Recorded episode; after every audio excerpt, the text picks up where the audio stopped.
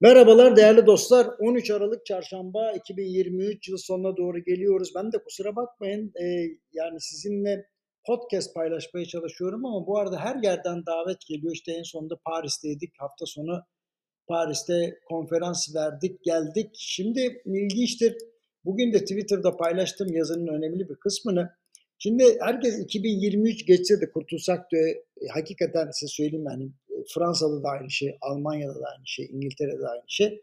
Fakat ben de diyorum ki 2023 geçsin diyorsunuz ama 2024 sakın aratmasın 2023'ü diye. İşte herkes diyor ki vallahi hakkım var.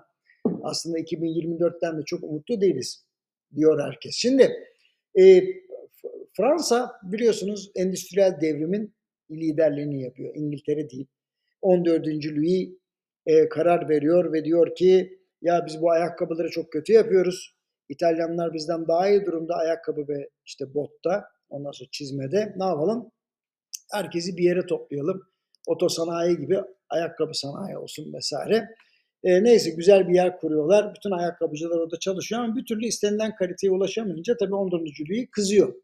Finans Bakanı Kolber'i çağırıyor. Söyle bakayım bunlara diyor. Niye biz yani her şeyi veriyoruz bunları niye yapamıyorlar diye.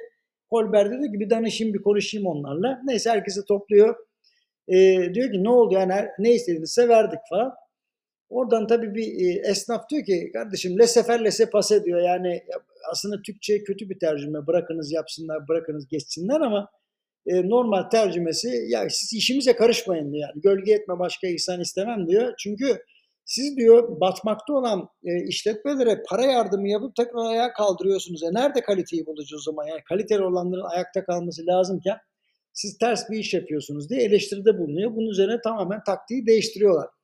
O gün bugündür Fransa'da ve dünyanın pek çok yerinde yani 200-300 yıllık falan firmalar var. Sadece bankalar değil. Ama bakıldığı zaman e, bu tabii liberal düşünceye büyük katkıda bulunmuş bu yaklaşım. Yani e, özgür iradesiyle insanların e, iktisadi faaliyetlerde katılabilme hürriyeti verilmiş ve böylelikle katma değer arttırılmış. Şimdi ben dedim ki yabancılara yani birçok yerde de konferans verirken söylüyorum Allah iş biraz terse gidiyor. Çünkü devlet daha fazla müdahale etmeye başladı ve özgür irade ortadan kalkıyor. Daha önceki yazılarımda gayet iyi biliyorsunuz yani insanın özgür iradesi artık bağımlı değişken hale gelmeye başladı. Çünkü hem devlet otoritesi hem de firmalar tarafından güdülen bir hale geldi insan davranışları. Ama yani iki tane de çözüm var dedim. Yani bir üçüncüsü yok. Ee, söyleyeyim hemen. Bir tanesi tamamen devlet kapitalizmi. Ya da tedrici şekilde tekrar serbest piyasaya geri dönülmesi. Yani iki tane burada birbirinden farklı reçete var. Devlet kapitalizmi reçetesi bir süre sonra inovasyon ve teknolojik ilerlemenin oligarşiye bağlanmasına sebep olur. Bu kaçınılmaz. E, serbest piyasaya dönülmesi ise çok uzun sürer.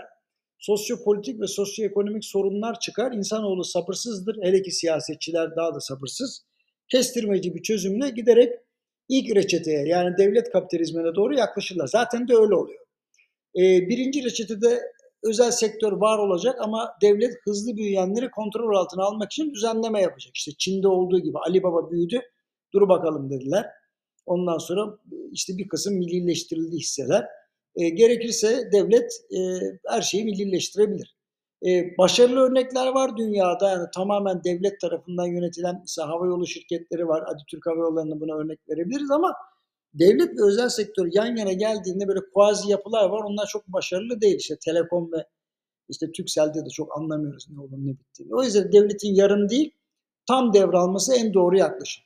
E, tabii şuna da inanan var. Ya A'dan Z'ye devlet her yere egemen olursa o zaman döviz enflasyon faiz konusunda sakinleşme olur, istikrar sağlanır diye. E, böyle bir evrimde ülkenin yönetim biçimi de değişir. Çok doğal. Yani daha uzun süre görev yapan ve değişmeyen isimler tercih edilir. E, bu durumun tabii özgürlükler ve tercihler konusuna etki yapacağını da söylemek herhalde falcılık olmaz. Şimdi ilginçtir.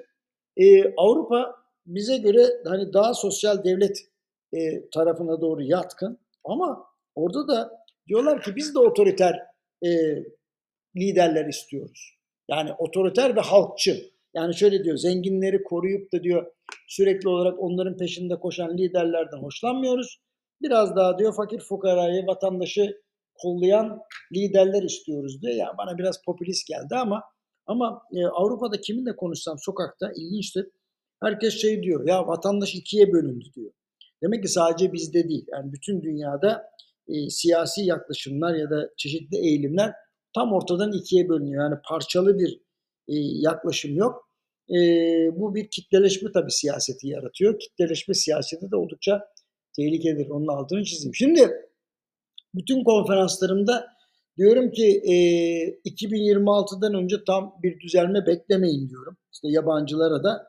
Valla çok büyük bir tepki olmuyor. Diyorlar ki razıyız. Daha beter olmasın yeter ki daha da uzamasın diyorlar.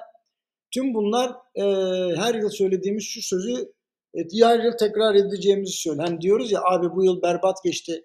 Gelecek yıldan ümitliyim diye. Ya sanıyorum önümüzdeki her yıl biz bu cümleyi söylemeye devam edeceğiz. Bu yıl bizi üzdü hadi gelecek yıl gelsin diye. Efendim hepinize iyi bir hafta diliyorum. Bir sonraki podcast'te buluşmak üzere.